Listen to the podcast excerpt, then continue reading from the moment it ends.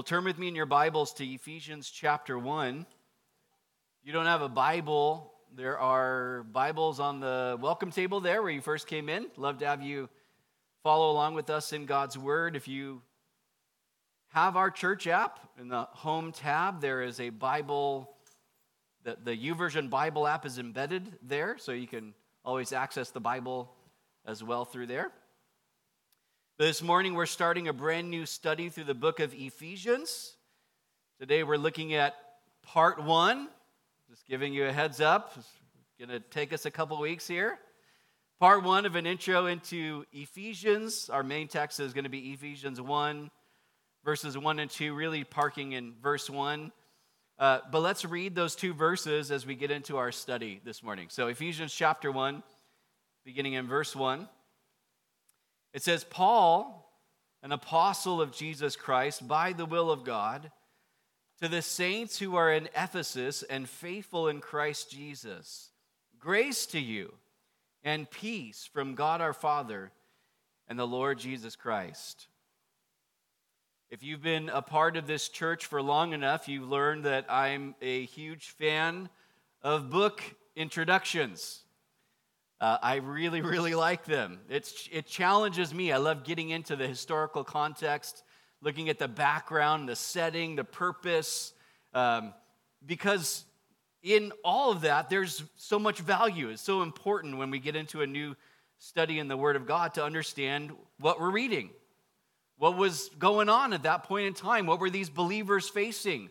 Why was this an important word for them? How is this an important word still for us. So it's important for us to spend some time looking at the background, looking at the context, the purpose. So we better understand what we're going to be studying, what God would have to say to us, and help provide us with the right perspective as we approach the scriptures we're going to be getting into in the coming weeks and months. And so let's get into it. First, let's look at who this letter was written by. Look at verse 1 again. Paul an apostle of Jesus Christ by the will of God. So, right away in verse 1, we see who wrote it in the introduction. It's Paul. He's an apostle. In chapter 3, verse 1, for some more internal evidence of Paul's writing, he refers to himself again. He says, For this reason, I, Paul, the prisoner of Christ Jesus, for you Gentiles. Now, this Paul, if you're not super familiar with him, I'm not going to give like a really in depth um, background on the Apostle Paul, but he was formerly known as Saul of Tarsus. He was a Pharisee.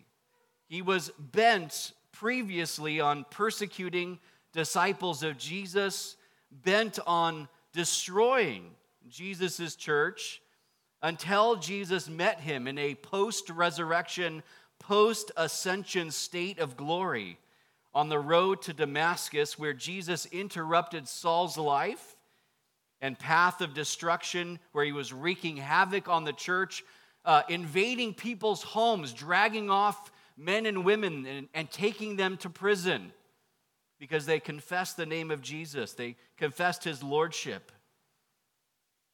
Saul, there on the road to Damascus, was confronted with the reality that Jesus is the Messiah, He is Lord and Savior, He is alive. It was the last thing that Saul of Tarsus would have thought as he's blinded that the voice he was hearing was the voice of Jesus of Nazareth. And yet it was.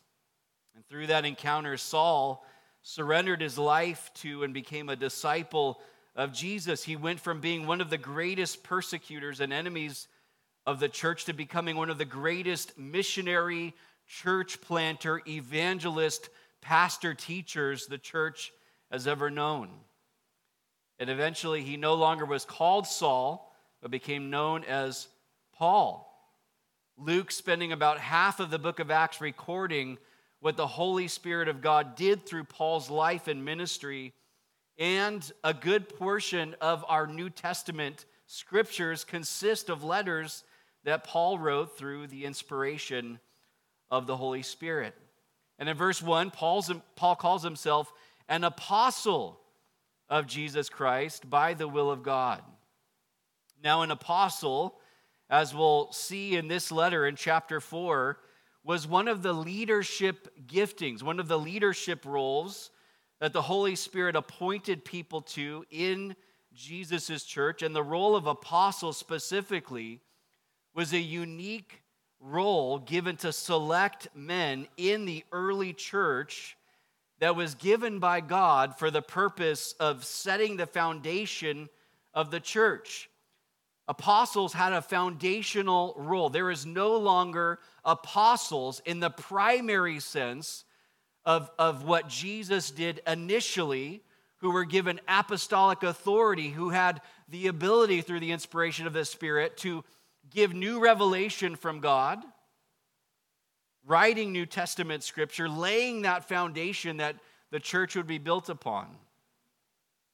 And that foundation has Jesus Christ as its chief cornerstone, as we'll see Paul write about at the end of chapter 2 in this letter. Paul was an apostle of Jesus Christ by the will of God, notice. So he didn't promote himself into the ministry. He wasn't voted in. There wasn't some sort of, you know, political rally that was going on within the church. Like, we really like Paul. He's got a great platform, he's got a lot of great things to say. He's a little gnarly at times, but we like him. Let's make him an apostle. Let's vote. That's not how it happened wasn't voted in. He didn't earn his way up like someone climbing the corporate ladder. It wasn't any of those things at all. Paul says that this calling that God had put upon his life to be an apostle, which, just so we have an understanding here, the, an apostle means a sent one. So, in the primary sense of apostolic authority, laying the foundation of the church, uh, new revelation from God that became New Testament scripture, that primary sense of an apostle ended with the early church. We have, in a secondary sense, still apostles in the sense of people who are sent, people who are missionaries in a secondary sort of way, or sort of apostles. Church planters are, are sort of apostles in that sense, not again in the primary sense that we see in the early church but still people being sent by God.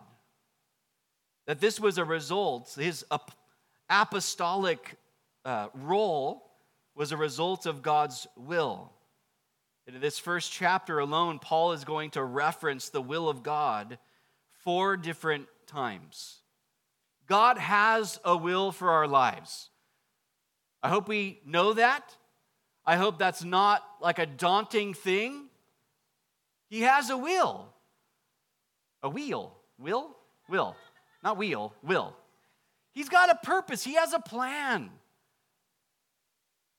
He's not haphazard with our lives. Paul, years earlier, had wanted to go into Asia, Asia Minor. We think of like the Asian continent, Asia Minor, the area of Turkey.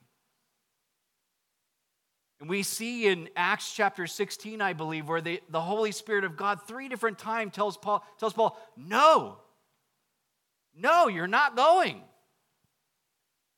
And, and I just sense here, as Paul's now years later writing this letter, him going, God has a will. His will at that point in time was, was not for me to go. He ended up bringing me there, but God's got a will. He's got us. He's got a plan. We can trust Him. We can trust His will. We can trust His power. We can trust His goodness.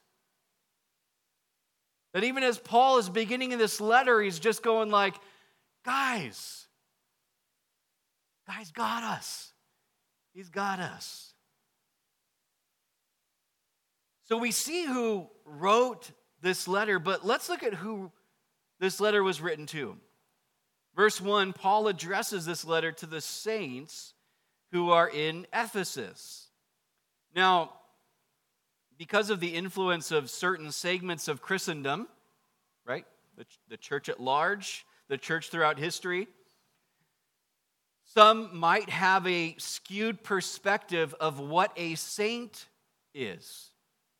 Maybe In their minds, they think that a saint is a, a special title given to select or elite or perfected, sinless, even believers who hold a special place in heaven and in the eyes of God. Maybe for some, when they think of a saint, they think of like their saint playing card that they got from their church. It's their saint, it's on their dashboard of their car. Their saint looks out for them. I, I'm not making this up. I had a coworker, I'd go to lunch with him at times, and on his dashboard, it was like tchotchkes, like a bobblehead almost. Like there's the saint, and it's his, you know, patron saint, and he's looking out for him.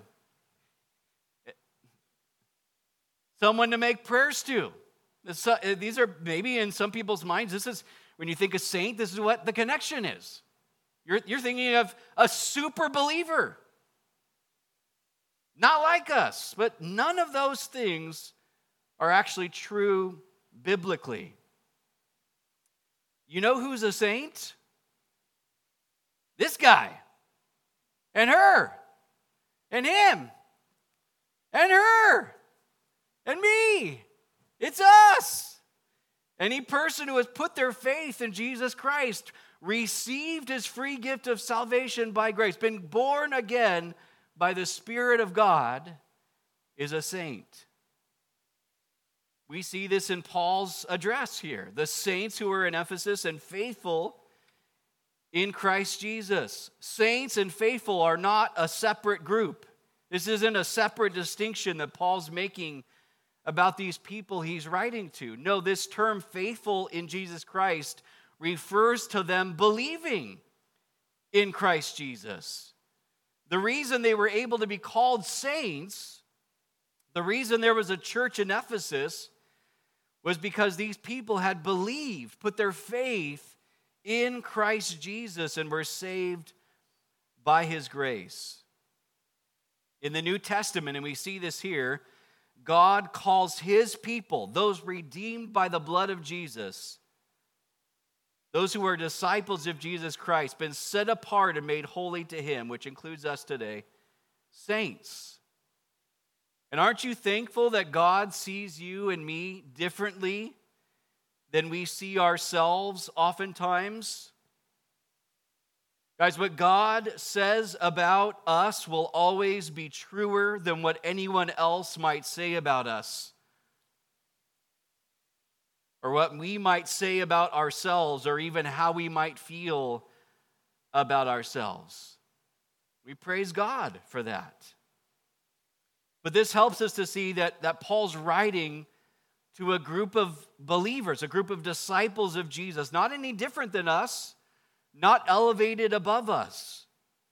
writing to Christians who comprise the church in Ephesus. But let's look at what we know about Ephesus and, and how the church in Ephesus got started. So turn with me in your Bibles to Acts chapter 19. You don't need to hold your place in Ephesians.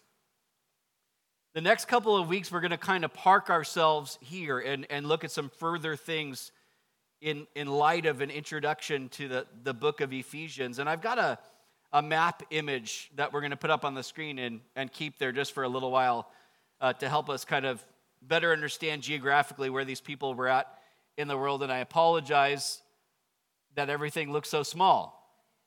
Anybody have binoculars on them? It looks so much bigger on my laptop screen. And then you blow it up here. I did put a star there, though, so we would kind of know better. But let's, as that, as that stays up here for a little bit, let's read the first part of uh, verse one, 1 of Acts chapter 19. It says, And it happened while Apollos was at Corinth that Paul, having passed through the upper regions, came to Ephesus. So, you see over here to my right, you're right as well, because I'm facing the same way as you. We have the area of Israel. Down here at the bottom, Alexandria, that's northern Egypt. Cyrene uh, is northern Libya. We've got the island of Cyprus. And then this large landmass here is actually Turkey, is modern day Turkey. And so Paul had traveled up past Antioch here, and he had traveled west and through the areas of Galatia and Phrygia. It says he passed through the northern regions.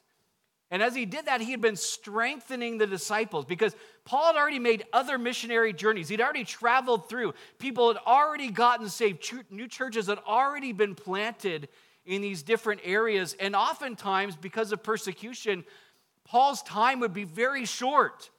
It's like, hey, gets an opportunity, he preaches the gospel, people are getting saved, people are excited, and then it's like, they're going to kill you, Paul. Paul bails, maybe through a basket, or you know, he has to go out by night. The disciples are wanting to protect him in these new areas. And so he'd get out, go to a new area, and actually through persecution, the Spirit of God was pushing Paul out into new areas constantly with this constant dependency upon the Lord. God, okay, I got to get out of here. What do you want to do now? Well, I've got, I'm, I'm bringing you to a new area. There's new people to preach the gospel to. And so eventually it says that Paul got to Ephesus there. Ephesus, uh, which after much traveling, it says he came there. Just a little brief history before that. Paul, at the end of his second missionary journey, briefly visited the city of Ephesus. It says that he went into a synagogue and he began reasoning with the Jews. They really wanted him to stay longer, but he's like, guys, I really want to get to Jerusalem. There's this feast that I want to make it to. God willing, I'll come back. And that was like his one time there. Now Paul is back on his third missionary journey. The will of God was for Paul to return to Ephesus. Ephesus, located on the west coast of modern day Turkey, in what we know as uh, at that point in time was Asia or Asia Minor, also referenced as. It's situated on the Aegean coast. That's that area in between Greece and the west coast of Turkey there. And it was situated on the, the mouth of a river. It was the third largest city in the Roman Empire. Estimates of upwards of a quarter million people living in the city of Ephesus at that point in time. It was a major commercial center in that day. It was home to one of the seven wonders of the ancient world, the temple of Artemis or Diana, which was, uh, according to estimates by excavation, was four times the size of the Parthenon in Athens. Artemis or Diana was worshiped as a goddess of fertility and magic and astrology.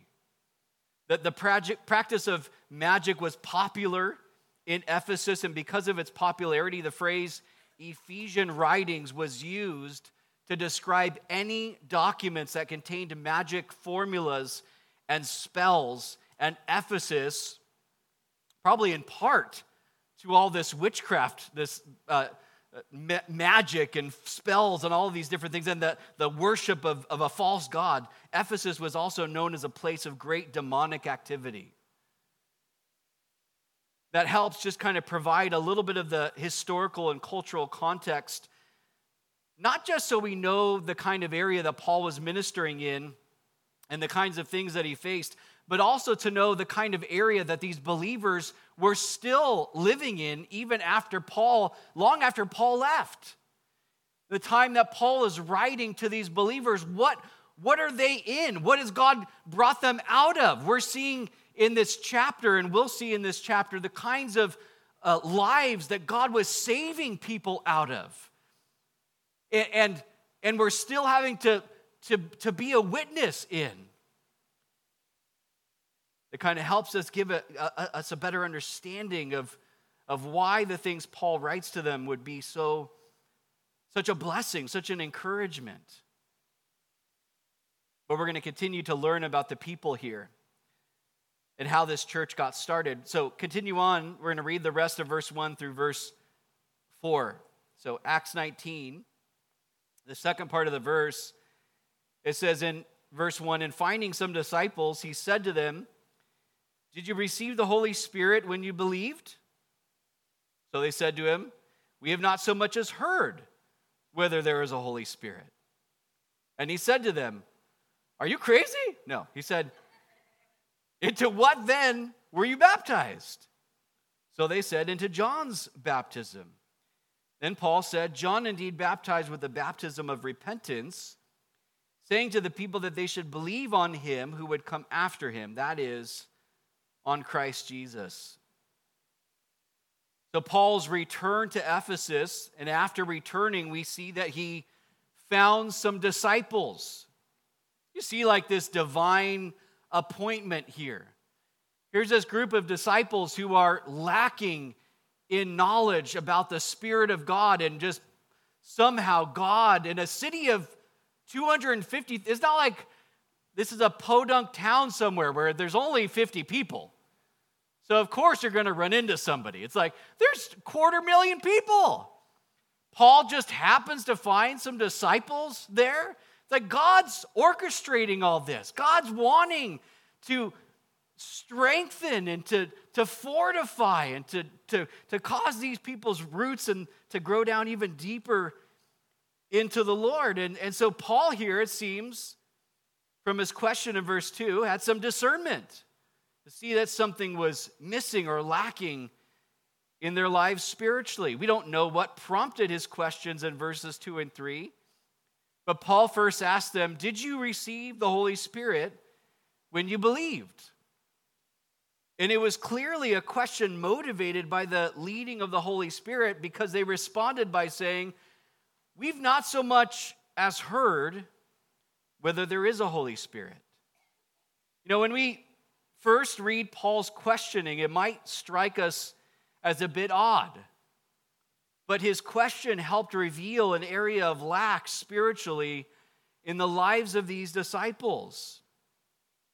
Now, there are great Bible scholars who differ in their perspective of whether these disciples that Paul found were actually saved or not. But for me personally, as I studied, partly in light of what Luke wrote before this in the book of Acts about the situation with Apollos, who lacked in some areas of knowledge in the ways of the Lord Jesus, I, I lean towards these disciples actually being saved. We have to take note of the fact that Luke specifically refers to them as disciples. And that Paul said these disciples had believed, which must have been a belief, I believe, a belief about believing, connected to the person and work of Jesus. Otherwise, Paul's first question would have been Have you repented and believed in Jesus for salvation? And not, Hey, did you receive the Holy Spirit when you believed? See, Paul's question was exposing an area of lack spiritually that resulted from them not receiving all that God had for them when it came to the work of the Holy Spirit of God. If these men are saved, and I believe they were, Paul's not asking them if they had received the indwelling of the Holy Spirit when they believed, because that would have happened the moment they were saved, they were regenerated, they were born again by the Spirit of God. No, I believe he's asking if they had received the baptism with the Holy Spirit, asking them if the Holy Spirit had come upon them, filling them when they believed. And I wonder if maybe what Paul had the discernment to see as he interacted with these disciples was a lack of spiritual power or, or a lack of the evidence of the agape love of God, the fruit of the Spirit in their lives that then prompted him to ask them this question. You ever met a believer and just sense that as you talk to them and you you see maybe a lack of joy, a lack of vibrancy, a lack of power or lack of boldness, or maybe it's just man, they're struggling and they just can't seem to walk in that abundant, spirit filled, victorious life. And you just, maybe the takeaway for you, not, not in a judgmental sort of way, but you, maybe your takeaway was have you been filled with the Spirit of God? Okay, yeah, you've been sealed with the Spirit of God. And I find it very interesting that years later, the Apostle Paul, in his letter to the church in Ephesus, as we're going to see, he writes really specifically about being sealed with the Spirit, but then references in his letter how we can grieve the Spirit of God. And then, even after that, later in his letter, says to the believers that, that we're to be filled and to be being filled continually with the Spirit of God.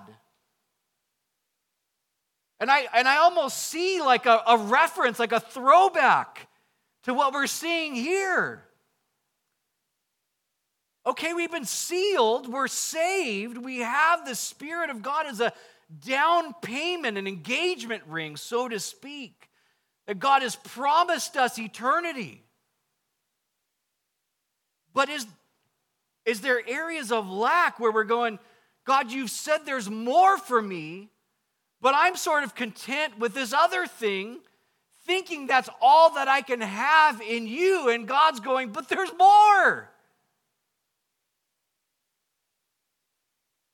Paul somehow knew by the leading of the Spirit, you guys need to be filled with the Spirit of God. Again, we don't know how he noticed that, what maybe was evident in their lives, but maybe for us this morning, that's a connecting point for you and me. For some of us here, we're going, okay, yes, I've, I've received Jesus as my Savior, I've committed my life to Him. But is there evidence of the power of God in my life? Is the Spirit of God overflowing my life? And if He's not, why not? And why am I okay with that being the case? And maybe this morning God would use these things to draw us to a place where we would go, God, if you're saying there's more that you want to do, then God, do all that you want to do.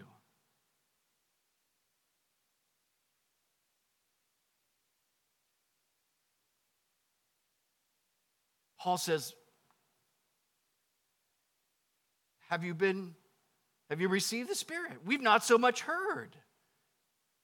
Paul says, Well, into what then you were baptized? Were you baptized? They, they said, Into John's baptism. Now, if these disciples were Jewish, they would have known just from the Old Testament scriptures that there is a Holy Spirit. It's very clear. And even in the Old Testament scriptures, there is a Holy Spirit.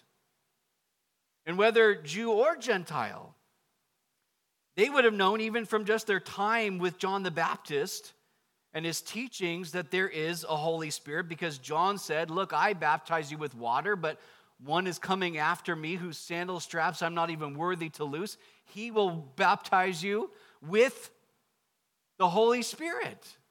Luke 3:16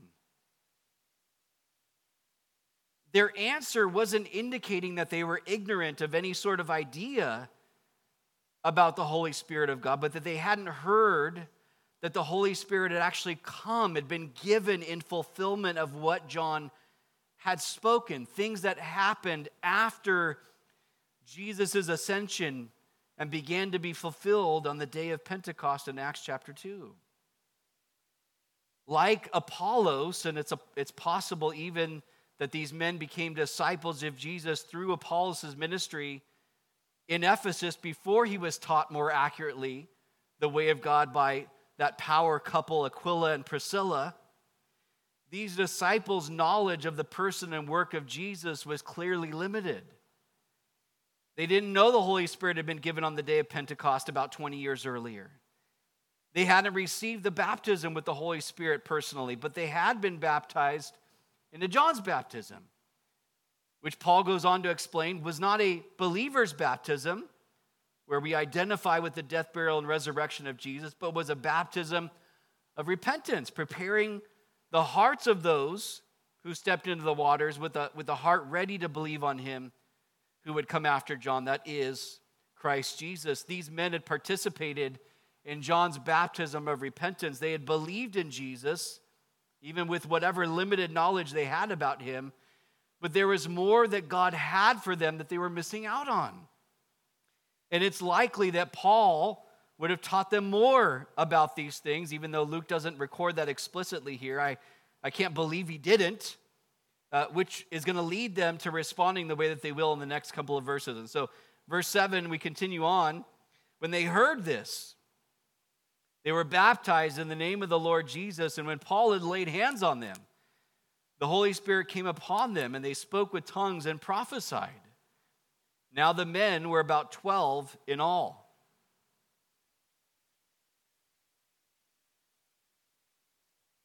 When they heard Paul teach them more fully about how John's ministry pointed to Jesus, more fully about Jesus, his ministry, his commission, which would have included the command to baptize, his, his ascension, the outpouring of the Spirit on the day of Pentecost. These 12 disciples responded, notice, by being water baptized in the name of the Lord Jesus. So they identified with Jesus' death, burial, and resurrection.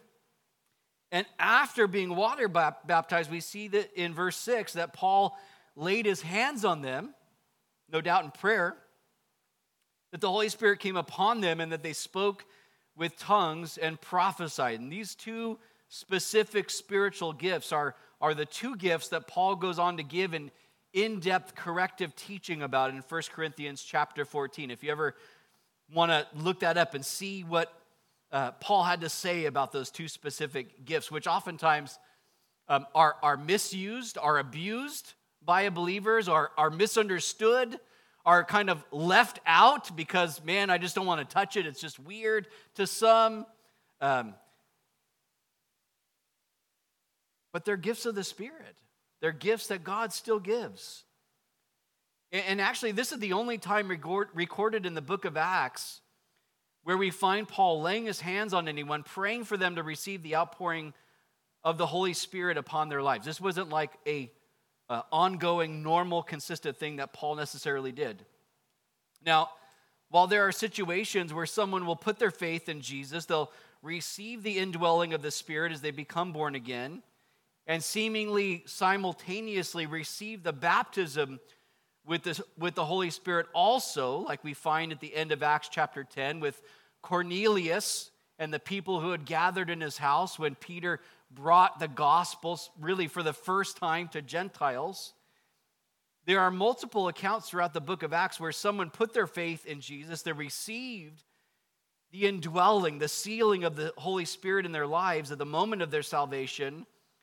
But then there being sort of a gap of time where later on they were baptized or filled with the Holy Spirit of God. We see this first happen with Jesus' disciples who received the indwelling of the Holy Spirit as Jesus breathed on them in the upper room in John chapter 20, verse 22, but then later received the baptism with the Holy Spirit, the Spirit coming upon them in Acts chapter 2 on the day of Pentecost.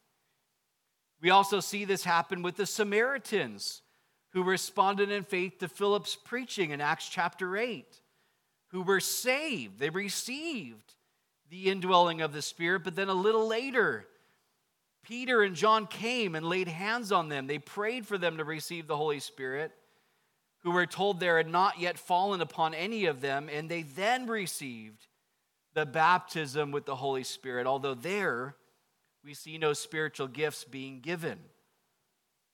These 12 disciples were found by Paul to be lacking in an area that God was wanting to pour out upon them abundantly.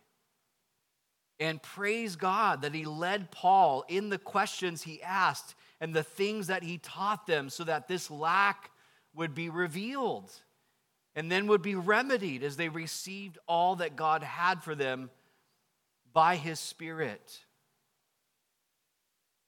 You know, if any of us are lacking the power of the Holy Spirit in our lives today, we should not be content to stay in that place when God has provided more for us in and through His Spirit.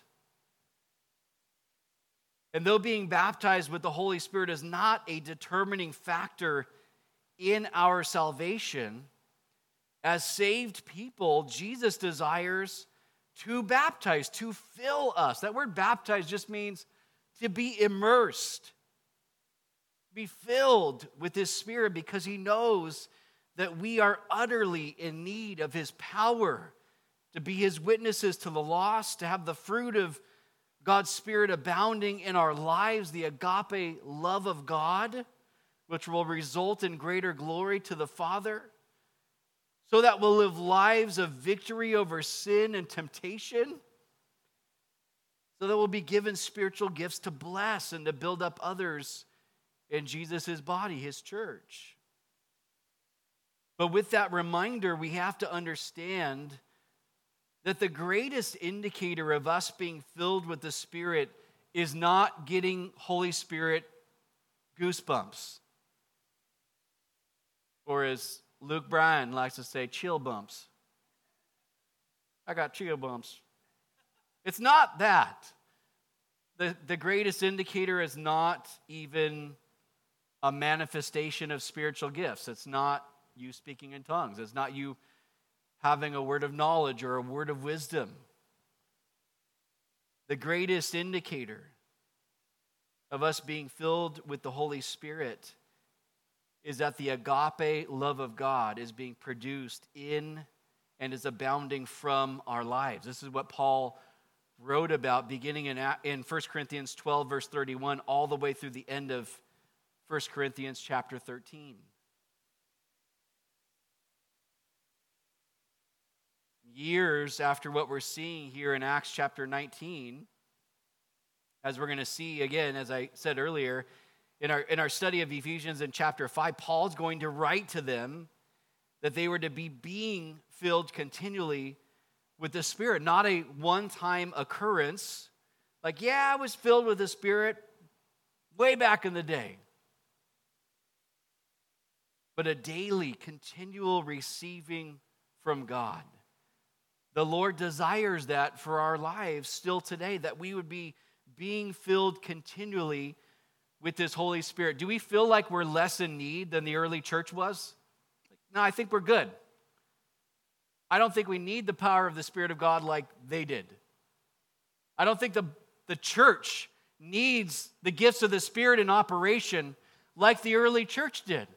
No, when I see the state of the church, I'm going, God, we need your Spirit at work. We need your spirit moving, Lord, here among us.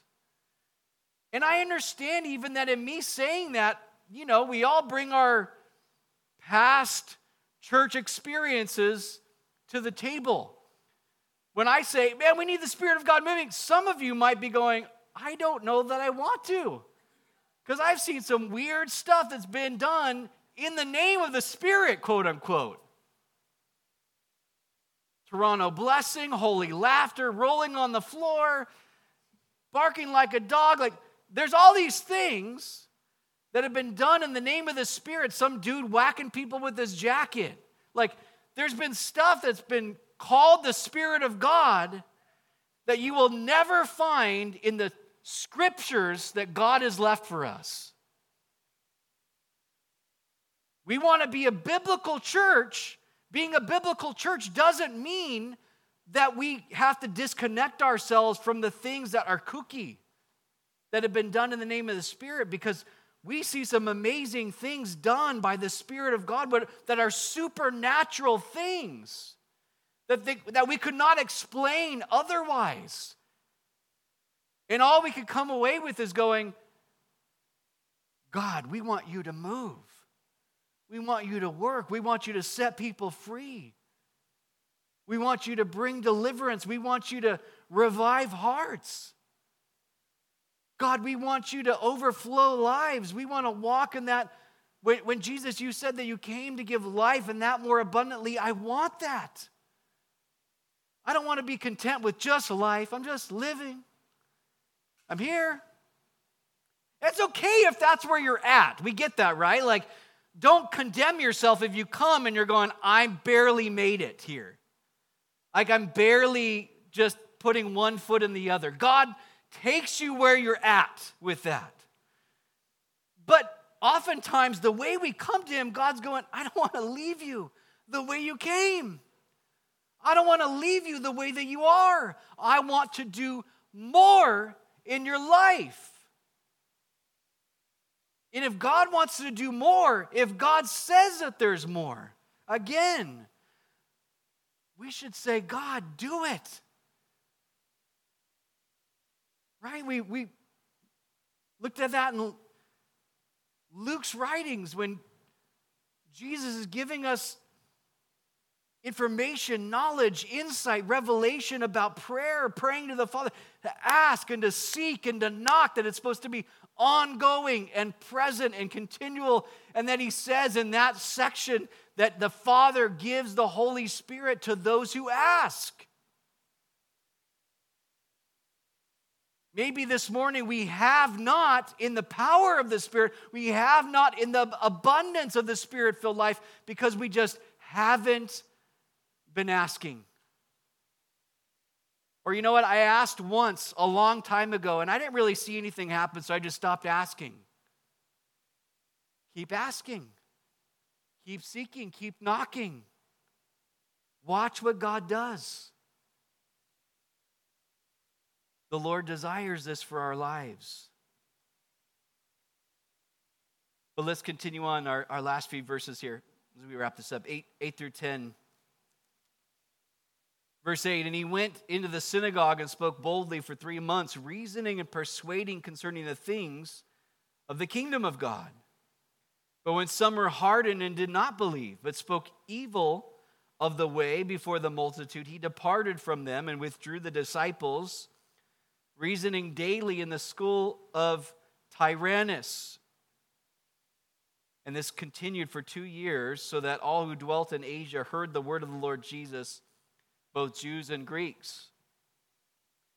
After ministering to those disciples, Paul picked things up where he left off in his really short stay at the end of his second missionary journey. And for three months, we see here that he continued to go to the synagogue. He spoke boldly about Jesus, he reasoned and persuaded concerning the things of the kingdom of God. But there came a point after those three months that some became hardened to what Paul was preaching about Jesus, about his kingdom. They would not believe, which turned into some of them speaking evil of the way. And that word way being a reference to Christianity and the Christian message about Jesus. And because of that, Paul de- departed. He withdrew the disciples and began reasoning daily in the school of the first Sith Lord, Darth Tyrannus. No, just Tyrannus. No Sith Lord. It's not real, it's just a made up thing. As Paul saw the hardness, saw the unwillingness to believe in some who began to speak evil of them, their message about Jesus, he decided to remove the disciples from that environment. He brought them with him to the school of Tyrannus, where he reasoned daily, likely during the un, uh, unused or open hours of the day, in the early afternoon, where people ate their meal and rested. Paul used, possibly rented, this school, thought to be a place where Greek philosophy was being taught so it's clearly a pagan environment. And for two years, as we see in verse 10, he reasoned daily, no doubt preaching the gospel to any unsaved people who are around. But primarily, Paul's sort of desire, what he went about there, was to teach the believers in Ephesus the word of God so that they would be equipped for the work of ministry for the edifying of the body of Christ, as we'll see him write about in Ephesians chapter 4. This was the longest Paul had stayed put in one place in one of his missionary journeys. Paul, in chapter 2, is going to say that he spent three years there total. We see the fruit of that decision in verse 10 that all who dwelt in Asia or Asia Minor heard the word of the Lord Jesus, both Jews and Greeks. The, the work God did as his word was taught to the believers in Ephesus in those two years that they met at this school was powerful. All who lived in Asia Minor, Jews and Greeks, heard the word of the Lord. This tells us the responsibility of getting God's word out didn't fall solely on Paul. Isn't it easy for us to just go like, the pastor? The pastor will do it. The church leaders, they're the ones. They're the ones who preach the gospel. They're the ones who will get God's word out. But you know what Paul's focus was, even again in his writing there in Ephesians 4? He's like, hey, I'm God's word's pouring into you so that you can do the work. You can do the work. God wants to do a work through you, through each of you. And that's what God did there in this young church, there in this pagan, corrupted, idolatrous, dark, infested with magic and demonic activity type of city. If God could do that there, what could He do here?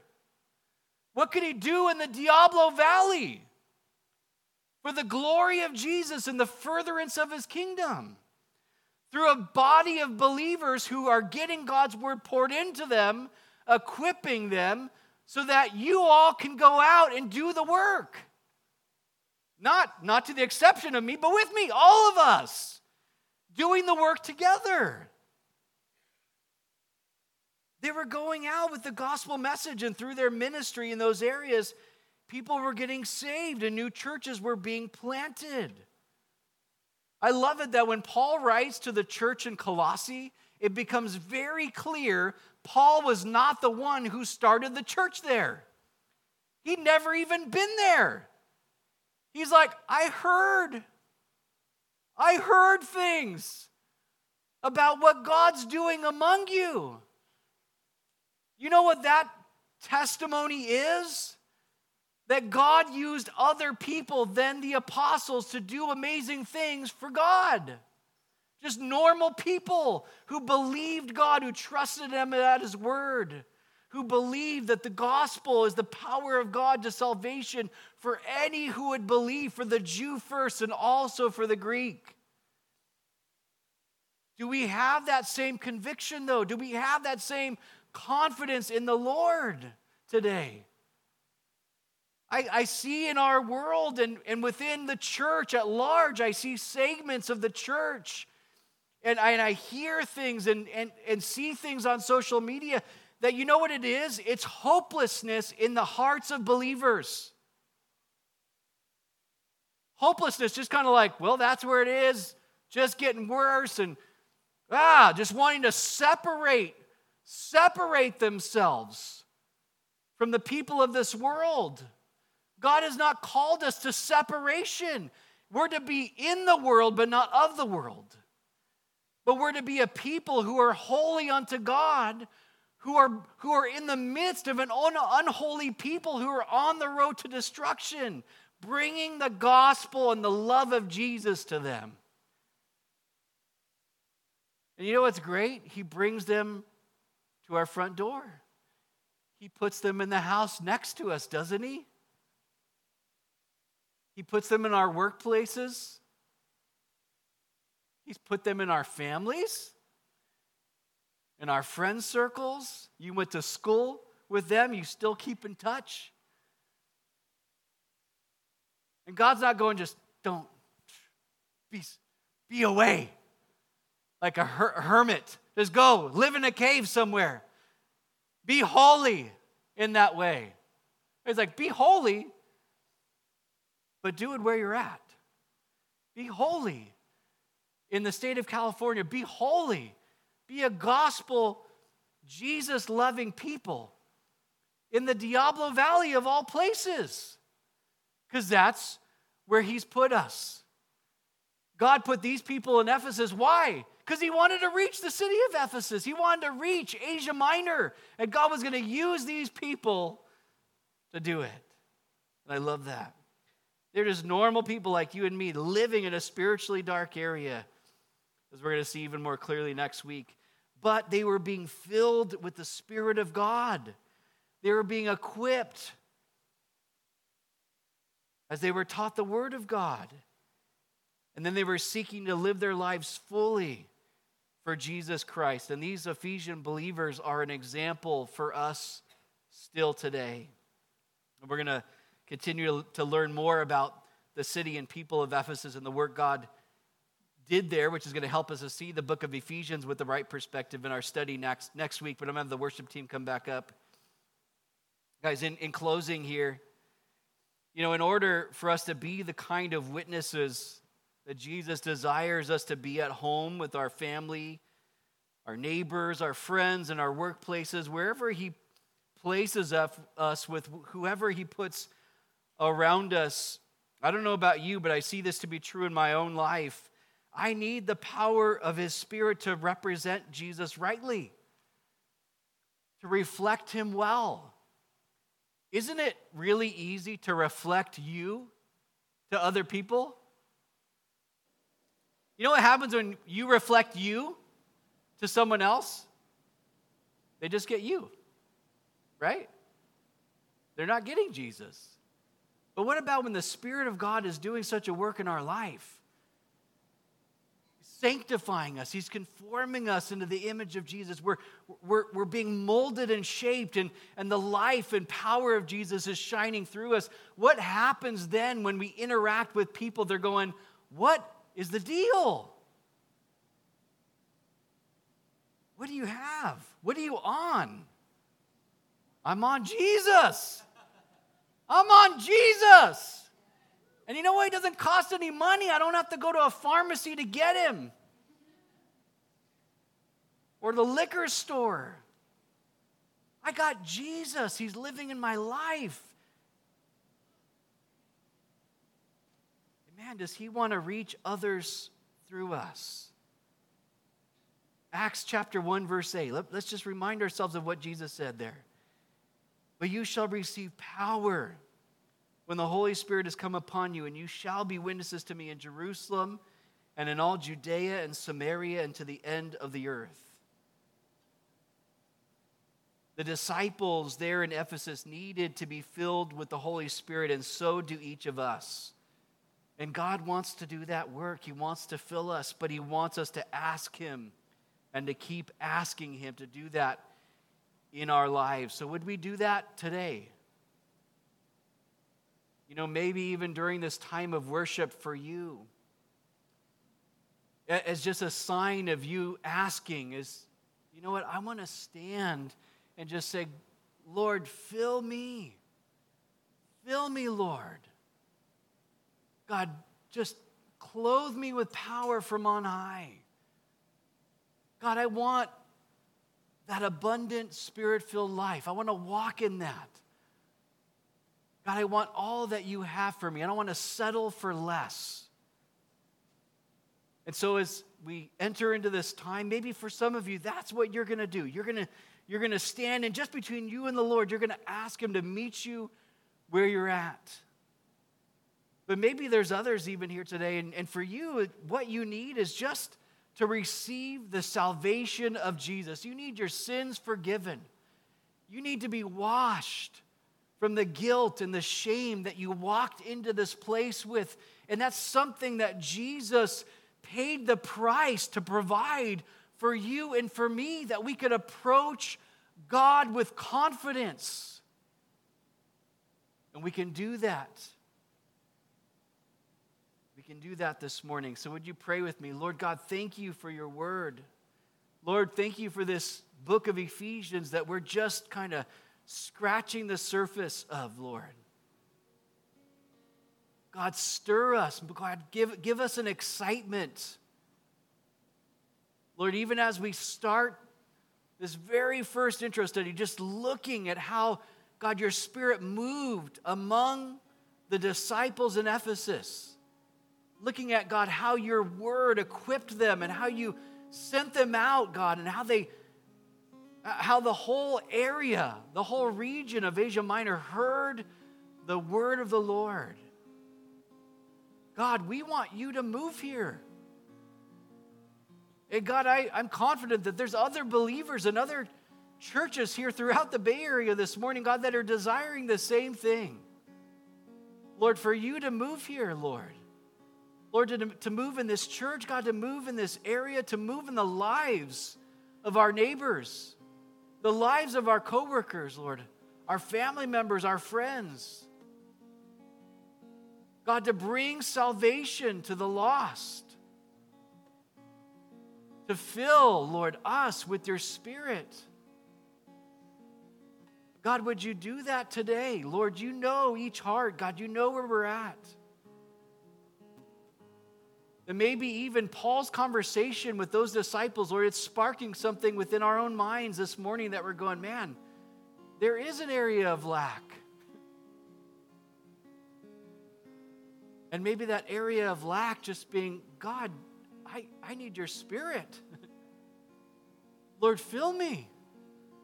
Pour out upon me. Lord, immerse me. Baptize me completely with your spirit, Lord. Do a radical work in my life and through my life. Lord, make me an effective witness for you. God, make me a bold ambassador for you. I want the love of Jesus produced in my life. Lord, I desire to be a benefit to the church. Lord, give me spiritual gifts, even, Lord, to serve you well. Meet your people this morning, God. Use this study of Ephesians in all the ways that you desire. And Lord, if anybody walked into this place, Lord, not having a personal saving knowledge of you, God, would you open their eyes, Lord? Soften their hearts, God. Help them to see, Lord, their need for you. And if that's anybody this morning and you're going, look, that's me. I, I want Jesus to save me. I want my sins to be forgiven. I want to be sealed with the Spirit of God for the day of redemption.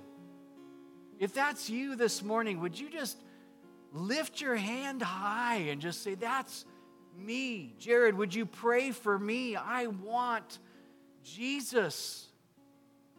I want the life and power of Jesus in my life. I want the forgiveness, the grace, the peace of Jesus.